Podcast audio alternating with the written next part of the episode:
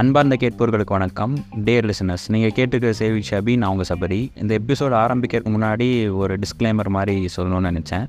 இதில் கொஞ்சம் இன்டிமசி பற்றி அப்புறம் செக்ஸ் பற்றி அப்படிலாம் பேச போகிறேன் பட் இது எல்லாமே ஒரு புக்கு பற்றி தான் இருக்குது ஒரு சிலருக்கு இந்த மாதிரி டாபிக்ஸ் கேட்க விருப்பம் இருக்காது. கேட்டதுக்கப்புறம் என்னடா இவன் இப்படி பேசுகிறான் அப்படிங்கிற மாதிரி தோன்றிருக்கான் வாய்ப்பு இருக்குது ஸோ உங்களுக்கு இப்போ அந்த மாதிரிலாம் அன்கம்ஃபர்டபுளாக இருக்கும். இதெல்லாம் கேட்க வேணாம் அப்படின்னு தோணுச்சுன்னா இப்போவே நீங்கள் நிறுத்திட்டு போயிடலாம். இந்த பாட்காஸ்ட் நீங்கள் கேட்க வேண்டாம். இது வந்து பட் யூஸ்ஃபுல்லான இன்ஃபர்மேஷன் இருக்குது இதுக்கப்புறம் கேட்குறவங்க கேட்கலாம். என்னென்னா கழிவறை இருக்கைன்னு சொல்லி ஒரு புக் படித்தேன் இப்போ ரீசெண்டாக ரொம்ப நல்லா இருந்துச்சு. ரொம்ப நல்ல புக்கு ஃபஸ்ட் இந்த புக்கோட சுருக்கம் மாதிரி என்ன அப்படிங்கிறத சொல்லிடுறேன். சுருக்கம் என்ன அப்படின்னா வந்து ஒரு தாம்பத்திய உறவு ஆகட்டும் இல்லை குடும்ப உறவாகட்டும் குழந்தைகள் சின்ன வயசில் எப்படியெல்லாம் வளர்க்கப்படுறாங்க அப்படிங்கிறதாகட்டும் நிறைய விஷயத்தை பற்றி சொல்லியிருக்காங்க. ஒரு மெயினாக சொல்லப்போனால் குடும்பமும் குடும்பம் சார்ந்து இருக்க விஷயம். அப்புறம் குடும்பத்தில் இருக்க மெம்பர்ஸ் ஒருத்தங்க என்ன மாதிரி இருக்காங்க என்ன மாதிரி ரிலேஷன்ஷிப்பில் இருக்கும் அப்படிங்கிற மாதிரி சொல்லியிருப்பாங்க. ரொம்ப நல்லாயிருக்கும். எனக்கு இதில் பிடிச்ச ஒரு ஒரு சில விஷயம்லாம் இருந்துச்சு. அதெல்லாம் எடுத்து பேசலாம் அப்படின்னு தோணுச்சு. ஃபஸ்ட்டு விஷயம் என்னென்னா வந்து இந்த புக்கு எழுதினா வந்து லதா அப்படின்னு சொல்லி ஒரு கதாசிரியர் தான். ஃபஸ்ட்டு அவங்களுக்கு வந்து பெரிய அப்ளாட் கொடுக்கணும். எதுக்காக அப்படின்னு கேட்டிங்கன்னா இந்த மாதிரி விஷயத்தெல்லாம் பேசணும் அப்படின்னு முன் வந்ததுக்காக. ஏன்னா இது வந்து பெருசாக பேசப்படாத விஷயங்கள்லாம் அதிகமாக பேசியிருக்காங்க. என்னங்கிறத நான் போகும்போது சொல்கிறேன் ஃபஸ்ட்டு ஃபஸ்ட்டு எனக்கு என்ன ரொம்ப இம்ப்ரெஸ் பண்ணுச்சு அப்படின்னா வந்து இவங்க வந்து செக்ஸ் பற்றி நிறையா பேசியிருப்பாங்க. நிறையா பேசியிருப்பாங்க அப்படி மீன்ஸ் தப்பான இதாக பேசாமல் அது எப்படியெல்லாம் இந்த சொசைட்டி கேவலமாக பார்க்குது அப்படிங்கிறத பற்றி பேசியிருப்பாங்க. அப்புறம் வந்து அது எப்படி எப்படி பார்க்கணும் அப்படிங்கிறத அவங்க சொல்லியிருப்பாங்க. அதனாலே உங்களுக்கு பெரிய அப்ளாட் கொடுக்கணும் அப்படின்னு நினச்சேன். ஏன்னா யாருமே முன் வந்து இவ்வளோ ஓப்பனாக பேசுறதுக்கு ரெடியாக இருக்க மாட்டாங்க. இவங்க பேசிக்காங்கிறது ரொம்ப எனக்கு பெருமையாக இருந்துச்சு.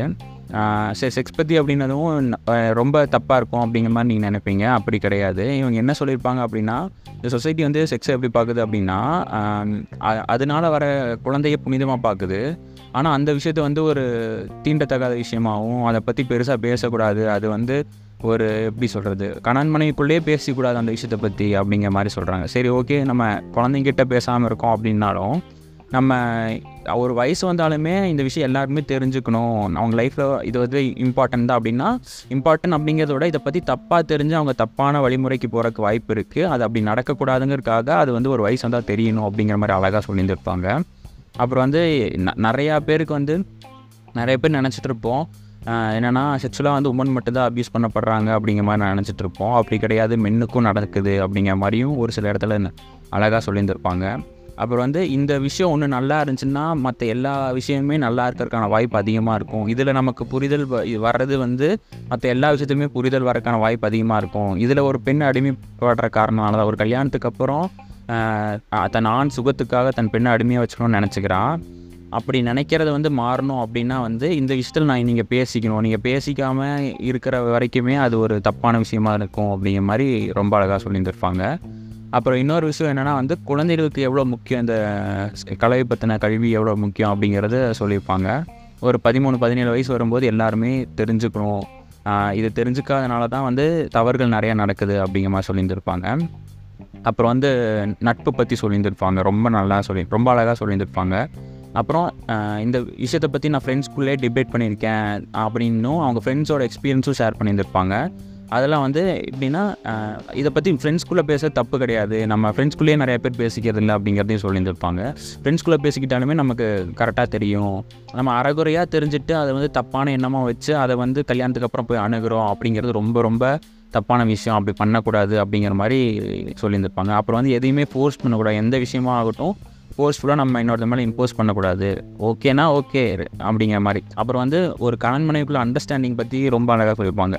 என்னென்னா ரெண்டு பேரும் வந்து இப்போ ஃபார் எக்ஸாம்பிள் ஒன்று நல்ல ஒரு அழகான எக்ஸாம்பிள் சொல்லியிருப்பாங்க. என்ன எக்ஸாம்பிள் அப்படின்னு பார்த்தீங்கன்னா இப்போ பொட்டேட்டோ வந்து ஒருத்தங்களுக்கு ஃப்ரை பண்ணால் பிடிக்குது இன்னொருத்தங்க வந்து பாயில் பண்ணால் பிடிக்குது அப்படின்னா வந்து ஒரு நாள் ஃப்ரை பண்ணி இன்னொரு நாள் பாயில் பண்ணியும் செய்யணும். அந்த மாதிரி தான் எல்லா விஷயத்துலையுமே ஒரு ரிலேஷன்ஷிப்னு வந்துருச்சு. இல்லாட்டி மேரேஜ்னு ஆயிடுச்சு அப்படின்னா வந்து அவங்களுக்கு பிடிச்ச மாதிரி ஒரு நாள் இவங்களுக்கு பிடிச்ச ஒரு மாதிரி ஒரு நாள் இருக்கணும். ஒருத்தங்க ஒரே விஷயத்த இல்லை இதுதான் நான் பண்ணுவேன். எனக்கு புருஷனுக்கு இதுதான் பிடிக்கும். அதனால் இதுதான் பண்ணணும். அப்படின்னு பண்ணால் இவங்களுக்கு வெறுப்பாயிரும். இவங்க எப்படா இந்த புருஷன் இல்லாதப்ப நமக்கு பிடிச்சது செஞ்சு சாப்பிட்லாம் அப்படிங்கிற மாதிரி தோணும்.